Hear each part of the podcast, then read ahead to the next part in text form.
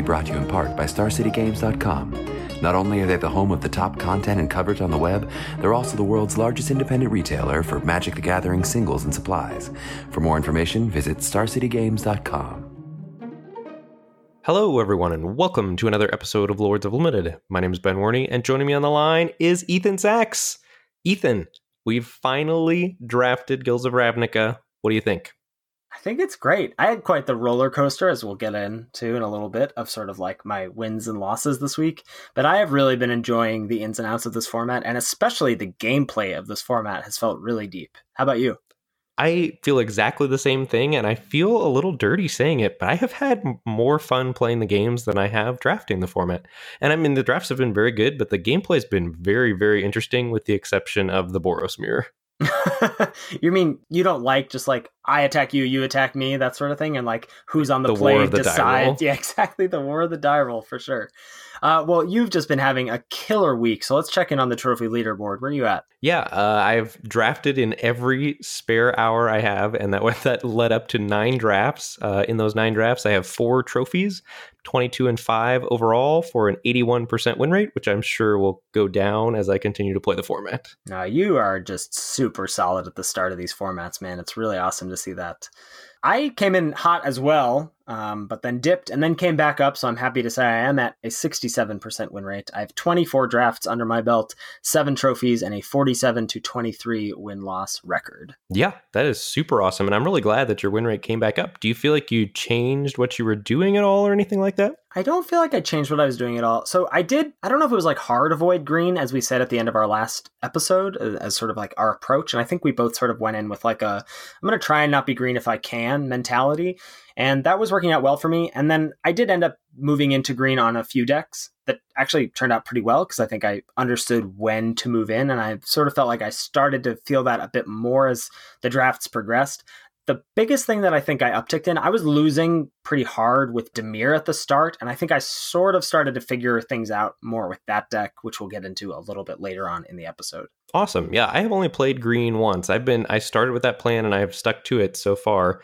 Uh, I I ended up green once because I opened a Vraska and I was gonna plan on like being Dimir splash Vraska, but that option wasn't available, and I ended up base Golgari like splashing a couple Dimir cards. Well, I I do think the power level is there for green, but I do think the stars kind of have to align for that to happen for you. Yeah, I, I, certainly think green's playable, and I mean we'll we'll talk about this in the episode. But you know, if you're the only green drafter, I think your deck turns out pretty well. I've lost to some good Selesnya and Golgari decks in the finals. Yeah, yeah, yes, I've had the exact same experience. From like, oh, this this is that deck I've been fearing to face, and and there it is in the finals. So we've got uh, a whole mess of things to outline for you. We're going to re rank the top commons this week. We're going to look at each of the five guild archetypes and talk about what we think is going on there in a sort of broad strokes. But before we get into any of that, we really want to talk about our Patreon. Patreon.com slash Lords of Limited is the place to go to give back to the show if you so choose.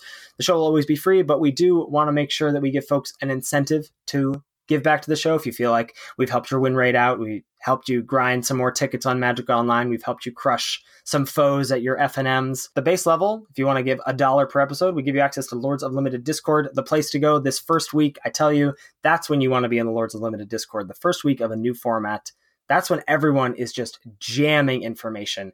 This card is working for me. This deck, this is what an Izzet deck looks like. This is what a trophy deck in Golgari looks like. That has been fantastic to just keep check in on and scroll through all the messages and comments of the folks that are in the Discord. Um, we have some really awesome rewards for some higher tier donations, and we even have a stretch goal that we are very, very close to achieving.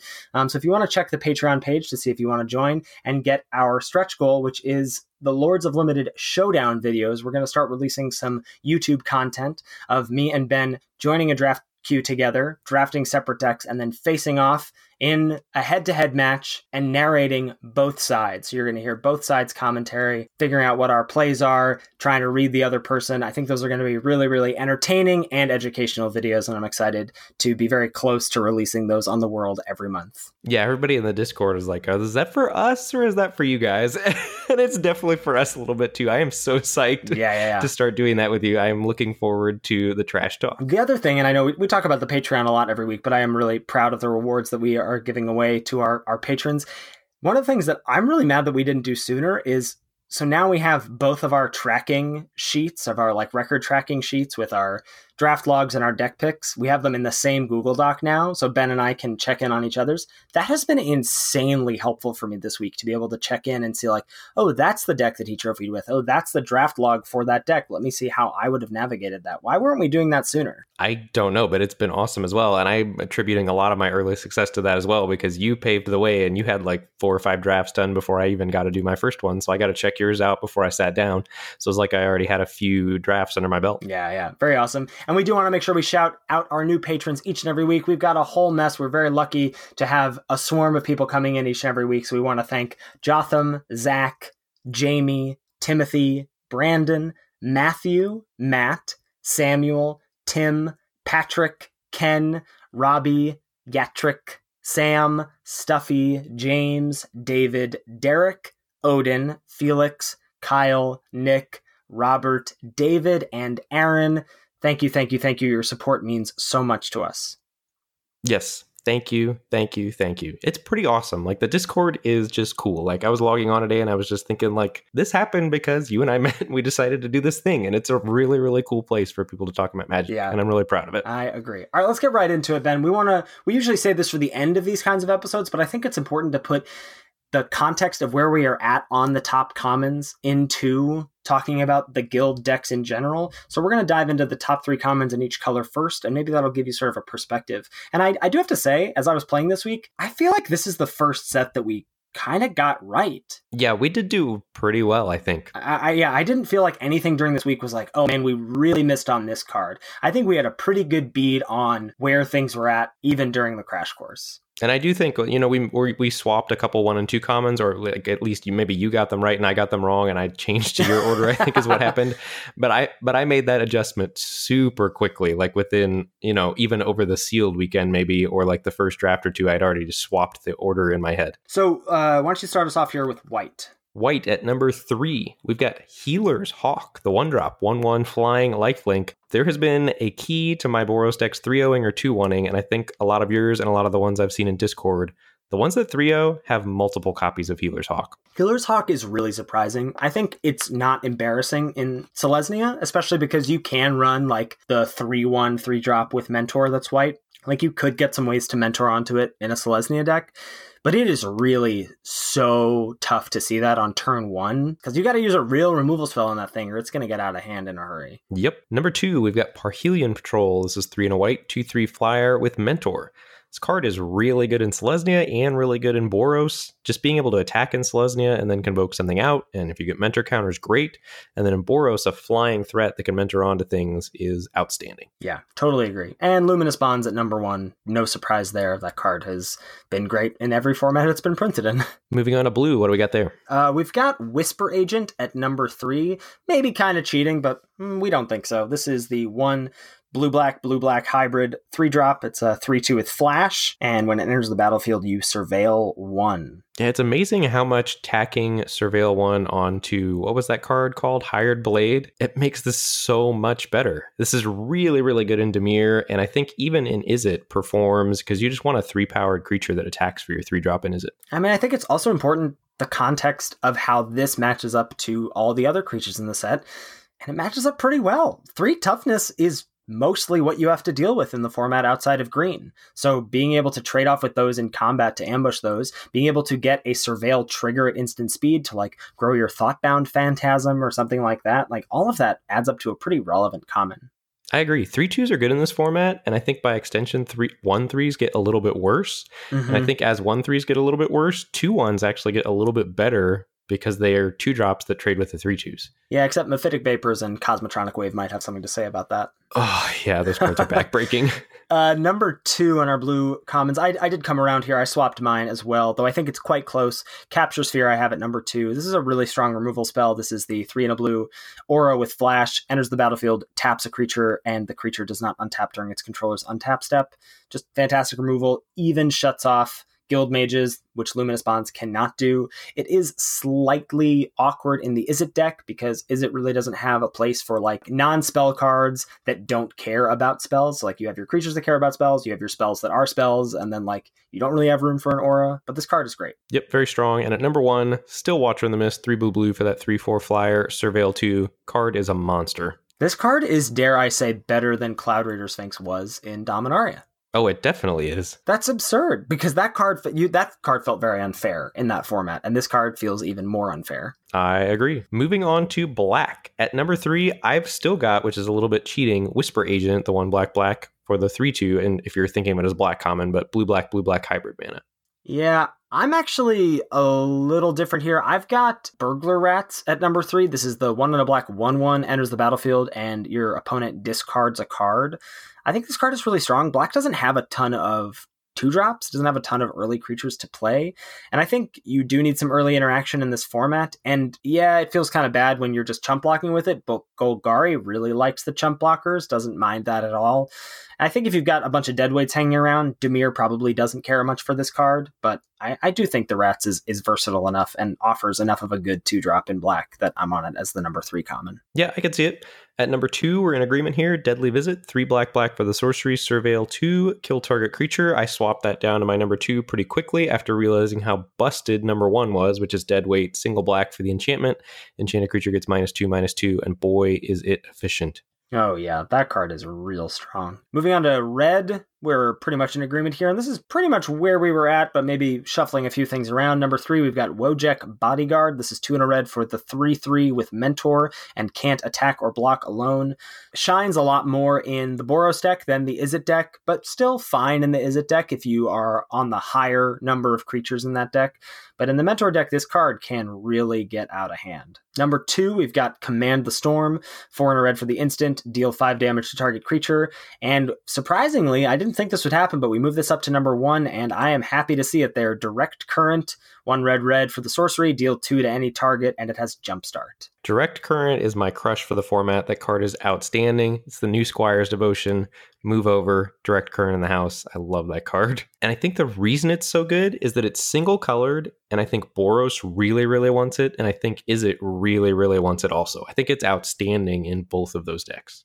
Yeah, that's interesting. I have it higher in Izzet than I have it in Boros, but I think it's a powerhouse in both decks. Moving on to green. At number three, when we initially did this, I put none for green's top commons, and Ethan made me put some things down. Yeah. At number three, we've got Kraul Foragers, four and a green for the 4 4 with Undergrowth, and you gain life equal to the number of creatures in your graveyard when it enters play. We've got Vigorspore Wurm, Tide. We've got a few cards here. Depending, it sort of depends on what your curve looks like. We couldn't really make up our mind on these. Uh, five and a green for the 6 4 Wurm. When it ETBs, target creature gets plus X plus X and gains Vigilance until end of turn, equal to the number of creature cards in your graveyard. And this has the Bristling Boar clause where it can't be blocked by more than one creature, which is really relevant in this format because creatures are small. There's not a lot of creatures that have four power to actually trade with this one on one. And then Generous Stray also in here at number three. Two and a green for the one two when ETBs, you draw a card. But with the with the tagline that it's all poop soup. Yeah, it feels kind of cheating to put three cards as our number three common, but I do think that these really shift depending on what archetype you're in, depending on what support cards you have, and depending on what cards are already in your pile. And I think this sort of speaks to Green's awkwardness and shallowness at the common level. Yep. Number two, we've got Prey Upon begrudgingly as a nod to how terrible Green's commons are, because I think neither you nor I wanted this in our top three commons, but I think it is there.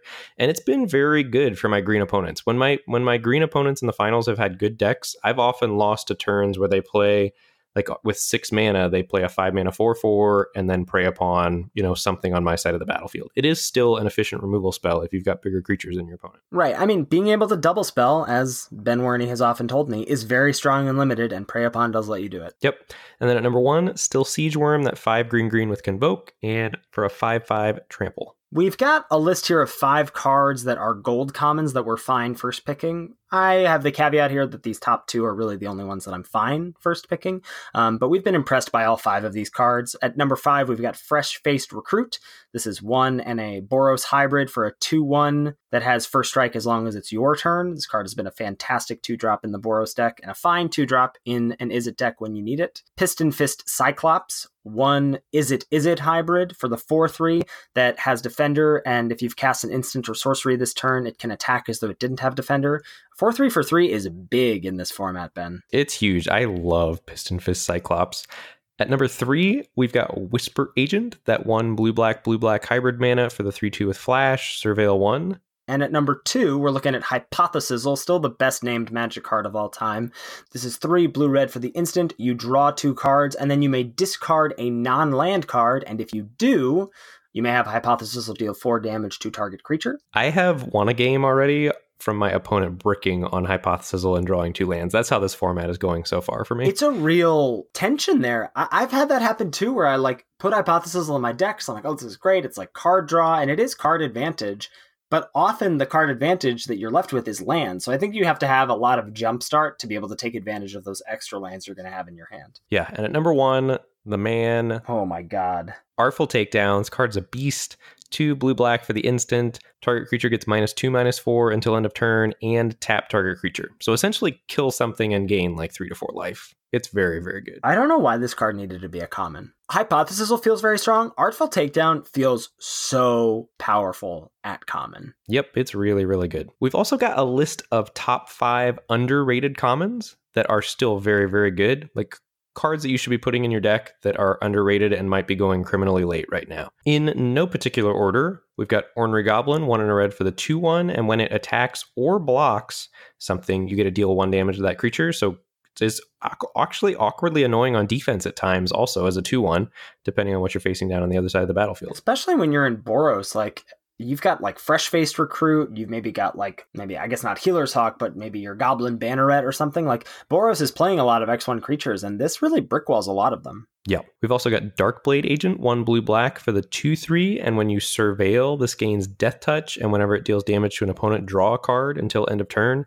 Card is very very very strong and feels great when you get a draw cards for free. I mean, Scroll Thief's one of my favorite Magic cards of all time. This also is like one of the only payoffs at common for Surveil, and it's a real strong payoff, especially when you think about the bounce spell Unexplained Disappearance that happens to have Surveil 1 tacked onto it. Yeah, and works very well in tandem with Whisper Agent, which we've talked about quite a bit, but I still think is underrated.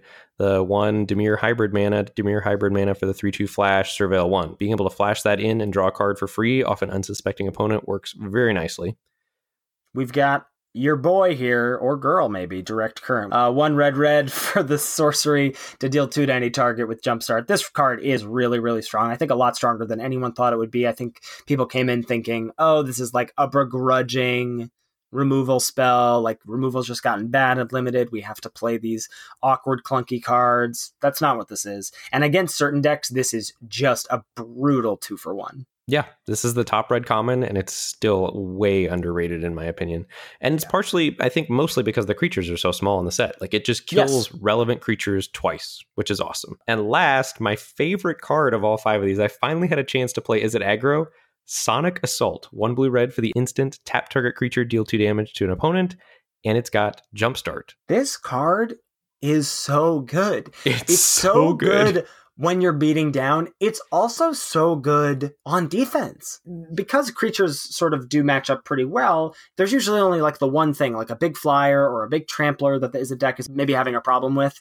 And you get to deal with that for two turns while dealing your opponent four damage. It makes all of your opponent's other attacks really awkward. It just does way more than I thought it was going to do. Yeah, it's so good. For any tennis players out there, I played tennis in high school, and there's like a style of tennis called counterpunching and that's like my favorite way to play tennis. And Sonic Assault is like the perfect counterpunch card. You just get to punish your opponent so hard if they ever make the wrong plays. Like if they ever get a little too greedy with their attacks, yeah. or they're a little too defensive, like it just disrupts everything your opponent is trying to do so well. And then once they know about it, it like impacts how they attack and block once it's sitting in your graveyard. And that in tandem with direct current, that's a lot of burn from common cards that can also like interact in combat as well. Not to mention inescapable blaze, four red red, instant deal six to any target. I had an opponent who had that in their deck today, and they killed me with it once. And then in the game three of our match, they did the old like I had lethal the next turn. They did the old like tap six mana, concede. That is such an obnoxious move to make. I think. That's hilarious. All right. So hopefully that gives you a context of where we're at in terms of a bunch of cards. Ben, where are we at in terms of ranking the guilds overall? Number five, Selesnya. Number four, Golgari. Number three, Boros. Number two, Dimir. And number one, a hard Izzet? Izzet has been great. Yeah, I th- and I think there are great versions of all of these decks. I don't think there is like a giant gap, but I do think Izzet is head and shoulders above the rest. I think it has the best game against the other four decks, and I think it has enough different versions of itself that it can be more aggressive, it can be more controlly, it can be more spell based, it could be maybe a little bit more creature based. There's a lot of game to the Izzet decks in this format. I agree completely. So with that out of the way, we're going to talk about just generally how we're drafting the set right now, sort of what our approach is when we sit down for our first few picks of the draft. So, you want to lead us off here, Ethan? Yeah. So, Ben and I were talking earlier in the week, and I think we both felt this similarly. I know when you said it to me, I had already thought it that it feels like finding your lane feels very important in this format, much mm-hmm. like it felt in Triple Ixalan. I think a lot of people felt that that was like a find your lane, stay in your lane kind of format, find your tribe, stay in your tribe kind of format. And this feels very similar. I think in the first half of Pack 1 or you know, most of pack one, you really want to try and figure out what signals you're receiving, what two color guild is open for your seat, maybe with a light splash.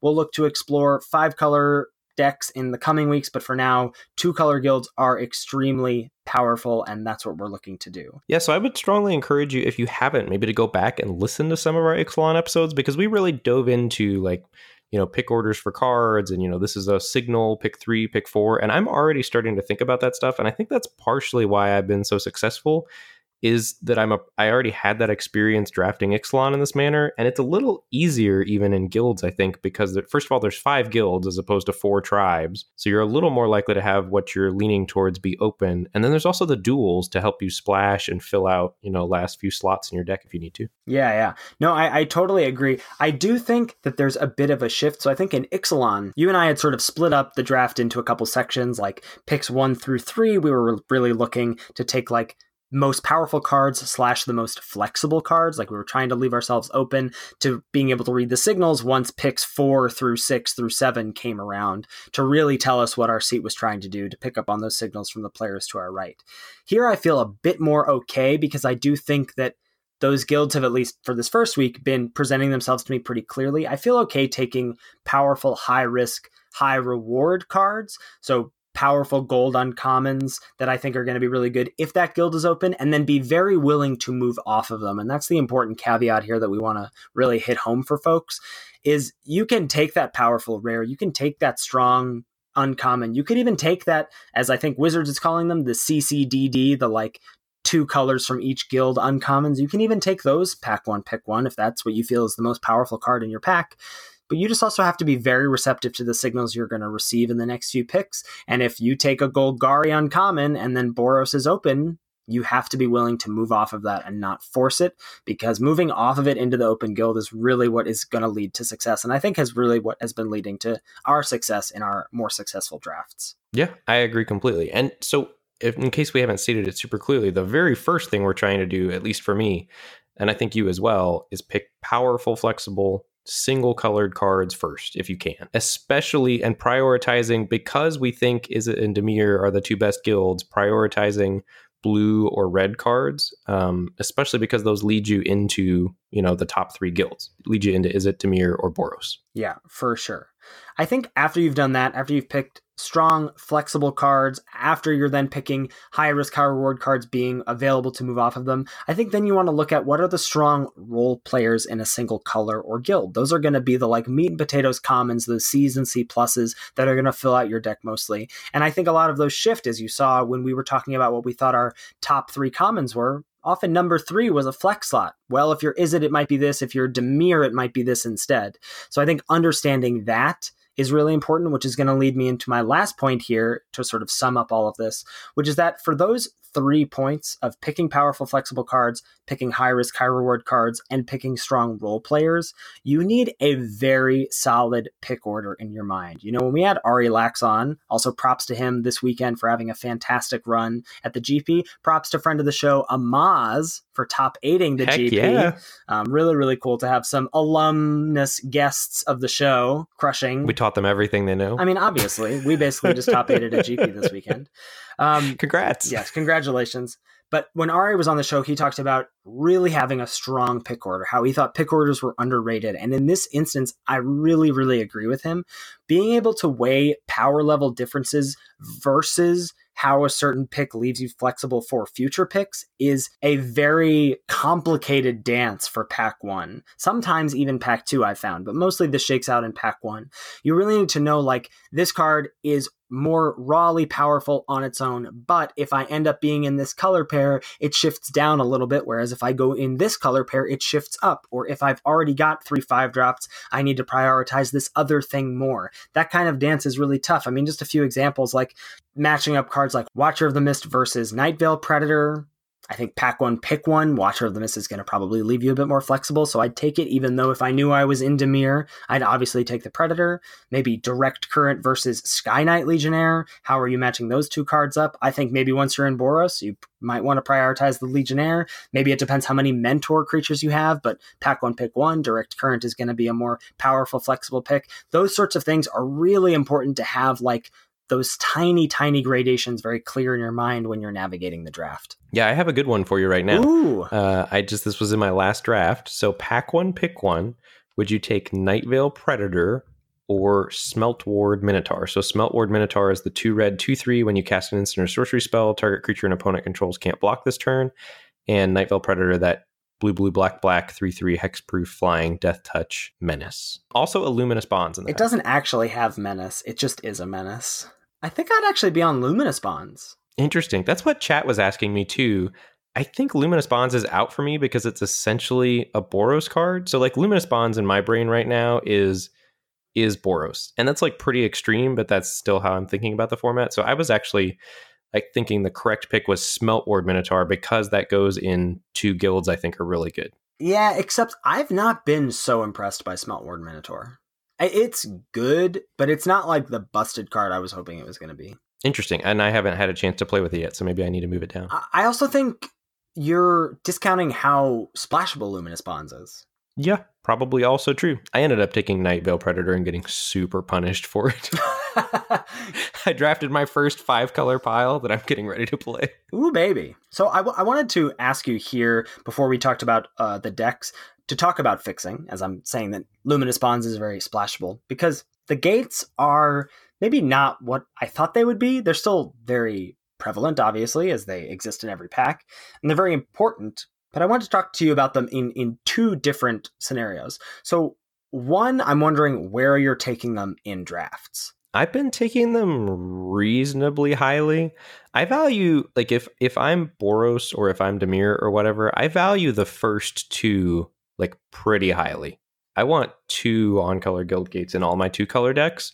And then especially like in Dimir or Golgari, I value like the Sultai ones pretty highly because that's what I found myself splashing most, like Dimir splashing a Golgari card or two, or Golgari splashing a Dimir card or two, because I think both those guilds are pretty controlling and their cards lend well to each archetype. Like it, Artful Takedown's a super easy splash in a Golgari deck. And then in my last, my most recent draft where I ended up five color pile, I was taking them pretty highly in pack one just because the packs were super weak and I wanted to leave myself out to like do whatever I could do. But I think in general, I'm probably overvaluing them a bit, but I do think they're going way too late. I think I agree that they're going late. I also, my general feeling is that they've been a bit of an afterthought. I've only been more than two color or like two two color with a very, very light splash like once or twice in my 24 drafts. If I find what lane I'm in, I feel like I can usually rely on getting one to two on color gates by the end of the draft anyway, that I don't feel like I need to prioritize them. I'm much more interested in figuring out what color pair I'm supposed to be drafting. I agree. I think that's more important. And then my other question, because I feel like this has come up for me a lot when I stream, and I imagine it has for you as well, or like posting trophy decks. People have been questioning this. Where are you at on playing gates in two color decks? I really like playing gates in two color decks. There's a lot of gold cards. There's a lot of like one blue blue cards as a three drop, and I think mana mana costs are restrictive in this format, and I think playing a couple on color gates really helps smooth that out. Yeah, I agree completely. I think even when I've been in aggressive decks like a Boros deck, Obviously, if I've got the nut deck where I have a bunch of one drops, then I'm probably going to be less likely to play gates because I think those tap lands are going to hurt me. But more often than not, I have like maybe a Healer's Hawk and a Goblin Banneret, and I'm not that concerned about running one or two gates in those kinds of decks. And I'm pretty concerned about lower numbers of lands as we'll get into when we're looking at the archetypes in specifics. But like Boros, I feel like is a disaster when you flood out. So I really try and run 16 lands when I can. And I think the gates really help you be able to to do that and stick to those color requirements being high as well. No, yeah, that makes sense to me. And also, you know, Boros has a lot of like gold two drops and gold three drops that you want to play, and it helps just numbers of sources that for that to be more likely to happen on curve. Yes, for sure. All right, so for our next segment, we want to do like a brief overview of each guild, sort of what its overall strategy is, like in a in a few sentences or so, and just sort of what the best decks we've seen so far in the trophy hype in our Discord are trying to do, what some of the key cards for each guild is. So that brings us to our first guild, and our first guild actually has two different strategies. We're going to take a look at Izzet first, and there are very clearly two Izzet decks, I think. I think there's an Izzet aggro deck and an Izzet control deck. And so for Izzet aggro, the strategy is that it wants to be a tempo aggro deck that abuses Sonic Assault, that's the one blue red instant deal two tap a creature, with high power and evasive creatures. Yeah, so some of the key cards in that deck, and we're not unfortunately going to be able to like say what each card does as we usually do. Don't want to bog down the episode too much with card text, um, but there's a lot of strong, not only commons but uncommons for this aggro deck.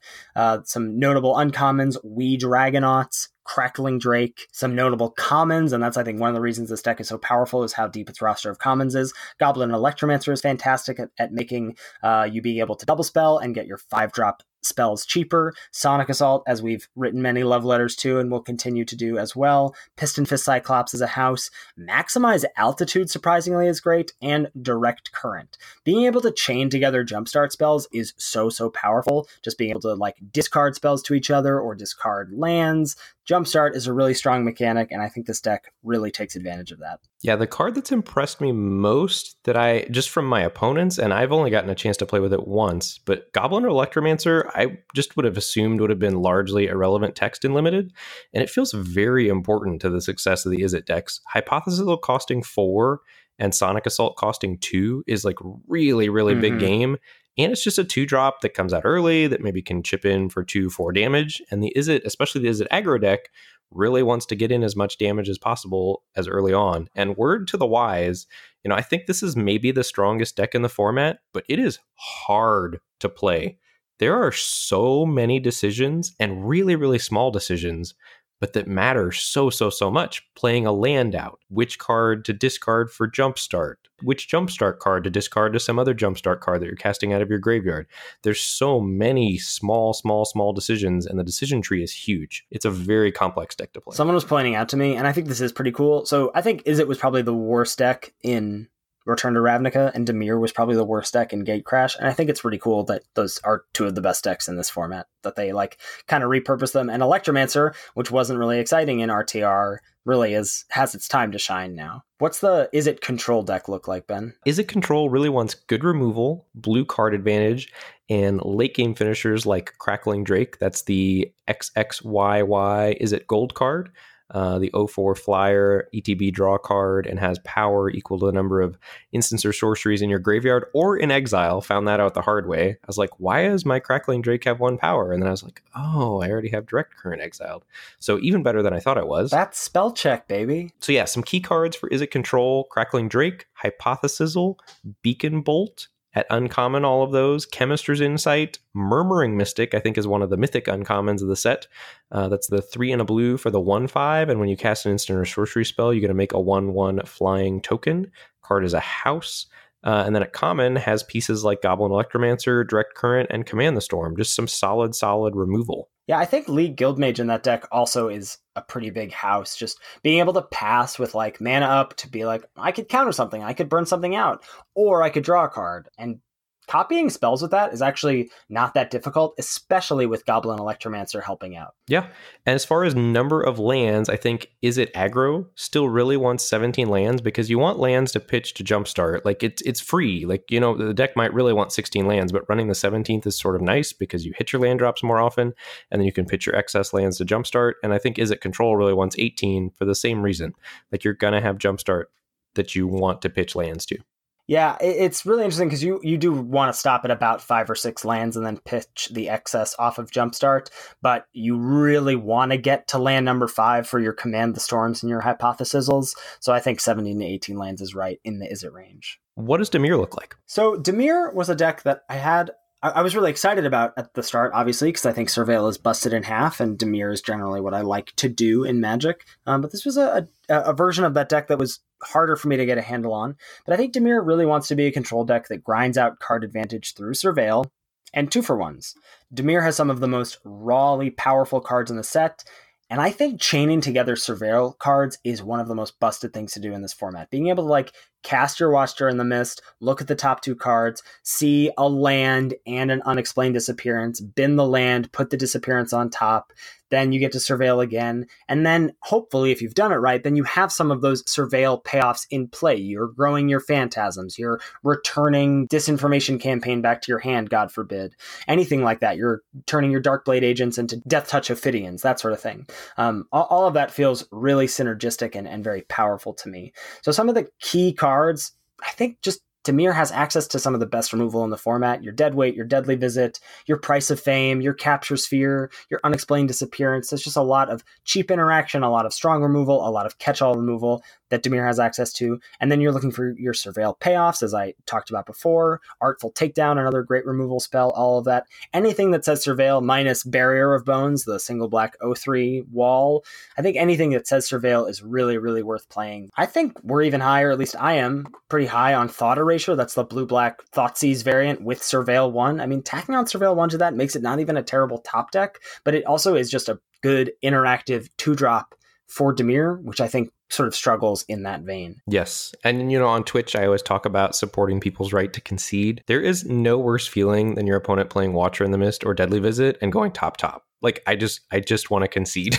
like, if I'm slightly behind and they do that to me and they go top top, like, I just feel like the game's over. This is one of the reasons that Dimir is so, so powerful. If you're at any position other than like incredibly behind, chaining surveil or topping with surveil or binning two lands with surveil just feels so strong and it happens all the time with this deck yep and where are we at on number of lands in Dimir number of lands i thought that I would be hard on 18, but I think 17 to 18 is, is where I'm at. Surveil really helps smooth out draws, but again, getting to land number five is crucial to be able to cast your deadly visits and your Watcher in the Mists. So I'm more inclined to run 18 lands more often than not, depending on how many Surveil triggers. I think the more Surveil I have, the happier I am to have that 18th land. Even if I've got like a radical idea in there, that's the jumpstart draw card spell you can just like pitch an excess land to that, something like that. I feel like more lands more often than not is going to be what the Dimir deck wants. Yeah, that makes sense to me. That brings us to Boros, our third guild in the power rankings. Boros is an aggro deck that wants a good low curve with quality creatures and mentor creatures at every point on the curve, backed up by removal and tricks. I think that's just like the broad statement for Boros there. And then some other pointers. I found Boros decks that don't fold to Cosmotronic Wave or Mephitic Vapors are some of the best ones. So Cosmotronic Wave is the three red, deal one damage to each creature your opponent controls, and the creatures they control can't block this turn. And Mephitic Vapors is the two black sorcery, neg one, neg one to all creatures, and Surveil two. Both of those feel like fine inclusions in the main deck to me. And I think if you're Boros deck that's got, you know, too many Healer's Hawks or too many two ones or the three one mentor, sometimes you just get three for one on turn three by your opponent. Like you've gone you've gone Healer's Hawk into two one into three one, and your opponent casts Vapors or Cosmotronic Wave, and you're just sort of out of the game.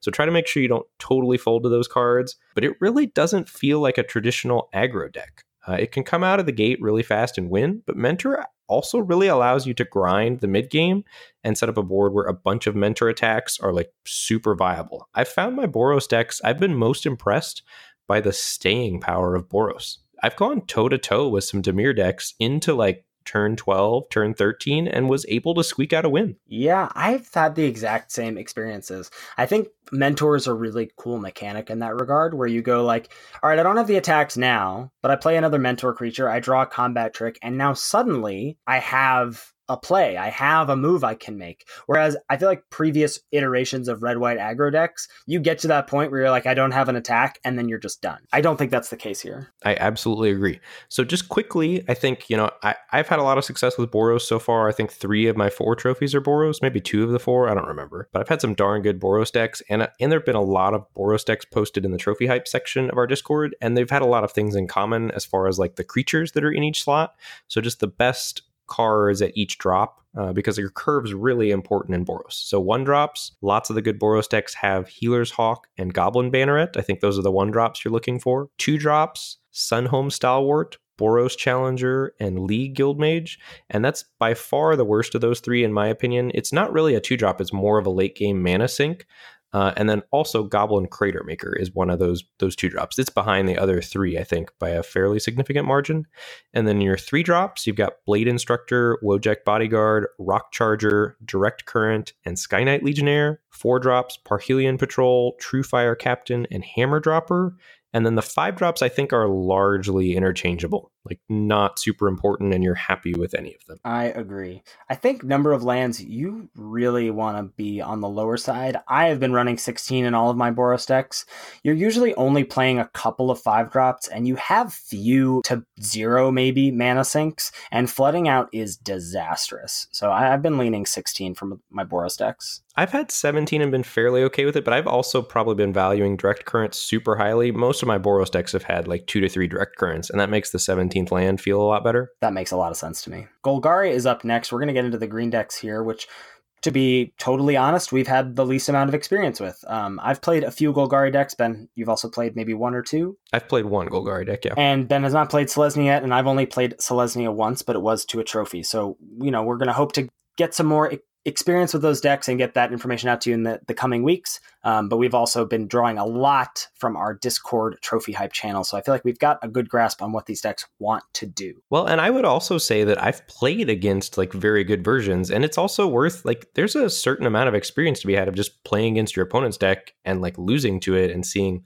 yeah, that deck was really good. Why was that deck so good? I've been trying, like, you know, I've lost to some darn good Golgari and Selesnya decks in the finals, and that's sort of where I've been drawing my my information from. Yeah, I think that's totally valid as well. So Golgari wants to be a mid-range deck that plays a good curve of creatures with power and toughness to force trades and then take over the late game with powerful uncommons and rares.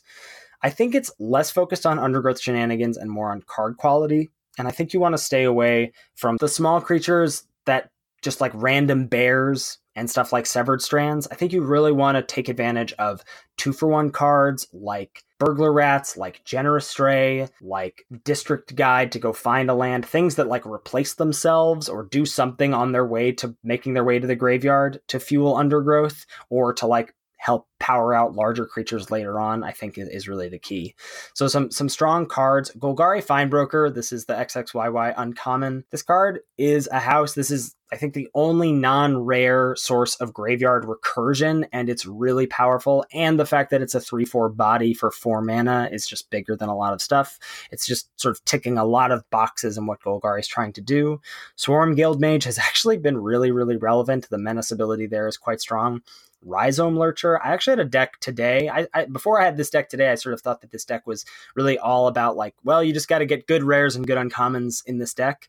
But I had a deck today that had four Rhizome Lurchers, and it was really good. Again, I talked about chaining together Surveil spells. Chaining together Rhizome Lurchers is quite strong. Like casting your first one as a 3 3, trading that off, and then the next one's a 4 4, and so on and so on that card can get out of hand pretty quickly. Kraul Foragers is good. Glaive of the Guildpact, again, you're trying to trade off your creatures and being able to increase their power and make them have menace to be needed to be blocked is really really strong. Yeah, I the one thing that I'm going to disagree with you a little bit on in Golgari, I really don't like Generous Stray much in Golgari. Uh, it's felt bad. I don't know how to explain it, but the one Golgari deck I had, I just wished I had a 3 2 every time.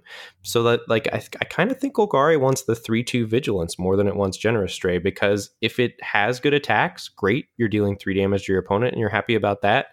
And if they, you know, it, it kind of makes them it forces them to trade with it whereas generous stray you know comes down you draw a card but then it's so hard for the one two to be relevant but if you're chumping with it like you fall that's how you fall behind against Boros when you're the Golgari player. I, I just want creatures that have power and toughness that can trade with Boros's cards. I have not played a Vigilant Okapi yet, and I've played against it rarely. I'd be fine to say that you want Plaguecrafter more, the 3 2 that like edicts both players, or the Centipede, the 3 2 that like when it dies puts a counter on something. Maybe both of those are better than Generous Stray. I'm not willing to say that the Okapi is better than Generous Stray yet. Okay, fair enough. Uh, number of lands for this deck, I think 16 to 17 has been where I've been at, and more closer to 16 than not, especially if you've got something like a district guide. Flooding out, again, in this deck is a disaster because this is a deck trying to go toe to toe with the control decks in the format, aka Dimir.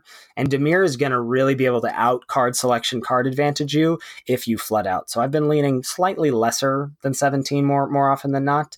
I think if you've got something like District Guide, if you've got Urban Utopia, if you've got Portcullis Vine, which I do want to talk about in a bit, I think that card is actually perhaps a sleeper in the format right now. You're able to run 16. And if you've got Mana Sinks or Recursion, if you've got Findbroker, if you've got Gruesome Menagerie or Vivid Renewal, those are the rares that can return cards from your graveyard to your hand or to the battlefield. All of that stuff I think might lean me towards wanting that 17th land. Yeah, I that's surprising for me to hear you say that Golgari wants 16 lands. I think my gut inclination would be 17 to 18. I think 18 seems bad to me because of how disastrous it is to flood out. I just don't think Golgari has the tools to use those lands a lot of the time. You need a lot of mana sinks and a lot of like recursion to not feel like you're flooding out with 18 because once you get to the late game, Dimir's just going to wreck you in card advantage. Sure, but but Golgari also gets access. Like you can run Mephitic Vapors, you can run Deadly Visit. I mean, it's not like you don't get access to any Surveil in Golgari. I don't know. Se- uh, 17 would be. I, I, just 16 is surprising to me. Like I think m- most of my Golgari decks that I draft in my head, since I clearly don't have much experience with the archetype. We're just theory crafting here, but 17 seems to make sense to me. 16 is surprising. I would just encourage you to consider 16 as an option and try and find more ways to make that feel better than not, because I think flooding is so bad in this deck. Okay, cool. What's Selesnya doing? Yeah, so Selesnya really wants to be an aggro deck that plays vigilant threats and then convokes post combats into larger threats ahead of schedule and then backs that up by a little bit of removal. So this really wants to be an aggro deck that snowballs out of control. That's what the best Selesnya decks have done to me, like the ones I've faced in the finals. They've gone, you know, the two drop, two two vigilance into maybe the three drop wary Okapi, the three two vigilance into, you know, the five mana four four vigilance into a Siege Wurm and all the while they're getting attacks on and then you know a luminous bonds or something is enough to close out the game or a prey upon is enough to close out the game. So i think selesnya is the other aggro deck in the format besides boros yeah, I agree completely. I really want to hammer home this point that we're both on Selesnya being an aggro deck. Just today in Discord, I was looking at someone posting a deck, and they had the uh, Centaur Peacemaker in there. That's the one green white 3 3 that gains each player four life when it comes into play. Yep. And I think thinking about that deck in the context of what I think the best Selesnya decks are trying to do, which is snowball or which is get something out big early and take over if you're trying to be like i'm just gonna like do my thing for a little bit and then get out my big threats in the late game that i think is going to be a recipe for disaster against the decks that are going late like Izzet control like Dimir like golgari. I just think what your best strategy is is to get your creatures out early your fatties out early and maximize your deck towards doing that. Yeah. So some key cards in selesnya Vernadi shieldmate rose rossmane rosemane it's not ross it's rose. Rosemane mm-hmm. Is that a typo uh, there? That must be. Just like pulling Ron Burgundy every week. Rosemane Centaur, Conclave Cavalier, Ledev Champion, Siege Wurm, Wary Okapi, Healer's Hawk, Glaive of the Guildpact. Again, I've been very impressed by Glaive of the Guildpact, as we're going to get to in a little bit yes. in Selesnya and Golgari. Flower Flourish, um, all of those key cards for Selesnya. And again, you're trying to curve out and just beat down and snowball out of control. So I want to talk about Portcullis Vine here. So this is the single green 03. You can pay two, tap it, sacrifice a wall to draw a card. I think you and I both wrote this card off pretty early on as just like not what you really want to do in this format. Is that fair to say? I think so, yeah. So earlier in the week, someone in my chat was talking about watching Oracle 888, who is always at the top of the leaderboard for the uh, competitive queues, and saying that he watched them trophy three times in a row with Selesnya and Portcullis Vine was a really strong role player in that deck. And I'm gonna take a flyer on that. I mean, it doesn't really feel like that's a flyer because three trophies in a row sort of speaks for itself.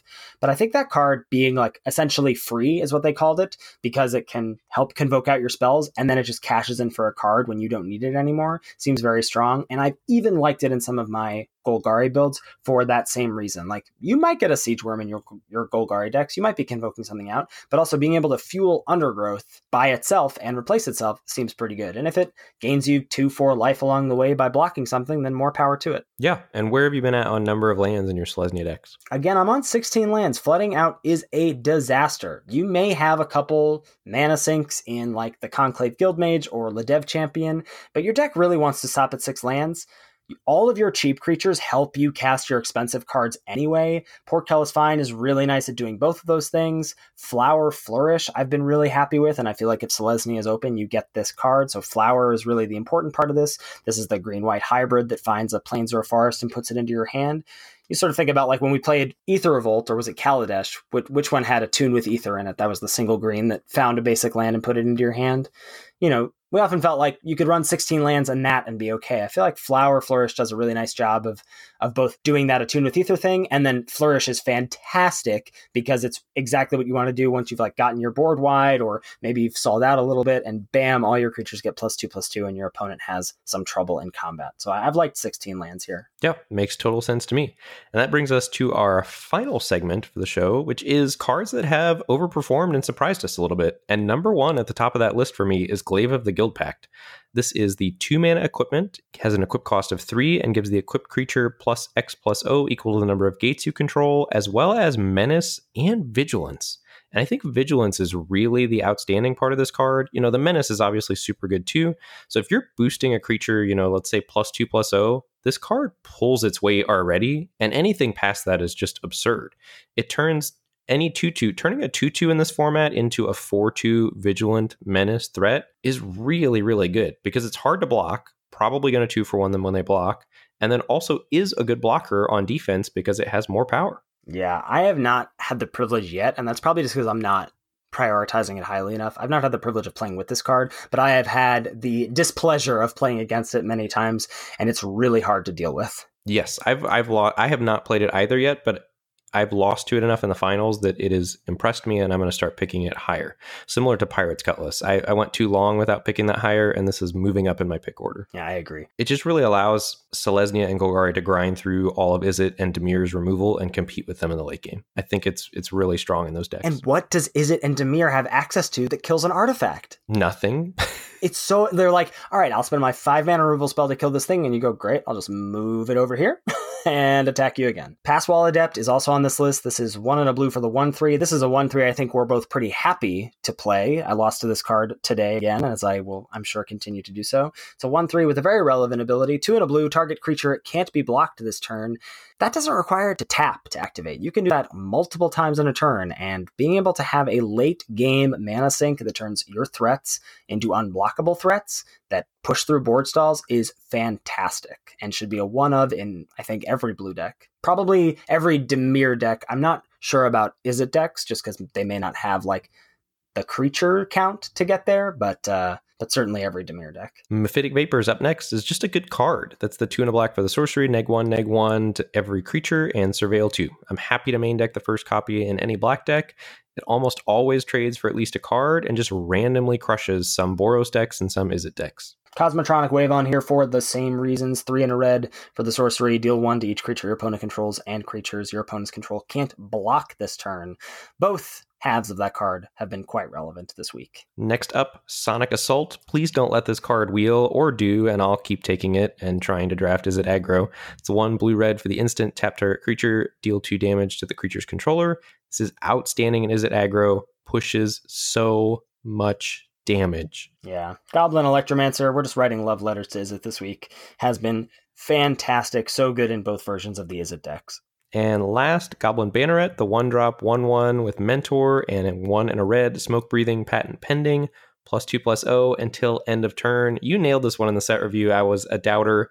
Uh, it has definitely performed and moved up in my pick order. In your defense, I was high on all four of the Boros one drops, and really only two of them got there, I think. Yep, Healer's Hawk and Goblin Banneret really got there. The other two, I don't think did. Yeah, I agree completely. Oh man, can I go draft now? I am planning to do so as soon as we finish recording. I've got time, well, not draft, but I've got time for one game before bed. Yeah, this format feels really deep, especially in the gameplay. I'm really looking forward to talking about different archetypes and what they're trying to do in more of a deeper sense, but I'm also really looking forward to getting to do some what's the plays and looking at like keeper mull decisions and sideboarding decisions. I think this format is going to offer a wealth of topics for us to talk in the coming weeks. Absolutely. Thank you, as always, to Salty Pretzels for our intro and outro music. Make sure you give that a listen, as well as mark your calendars. October 16th, Tuesday, coming up, our 15 hour stream from 9 a.m. to midnight. We're going to be streaming thanks to the M19 treasure hunt being completed. So early in the format, Guilds of Ravnica, I cannot imagine anything I would rather do over fall break than jam 15 hours of guilds with you and try to break the format even more. All I ask is that we get more trophies on my half of the stream than yours. so my it's a simple request. All right. If you want to get in touch with me or Ben, there are a variety of ways for you to do so. You can check us out on Twitch. I am at twitch.tv slash Lord Tupperware. Ben is at twitch.tv slash Mr. Metronome. Check us out on Twitter under those same handles, and you can also at the podcast on Twitter at Lords of Limited. If you've got any questions about the show or any feedback, please shoot us an email at lordsoflimited at gmail.com. If you want some more Lord Tupperware content action in your life, you can check out my first article about Guilds of Ravnica on Cardsphere's blog called It's Not Easy Being Green in Guilds of Ravnica. Should be a sweet read. We'll have more articles for you in the future. Thank you so much for listening, and we'll catch you next week for another episode of Lords of Limited. Thanks, everybody. See you later.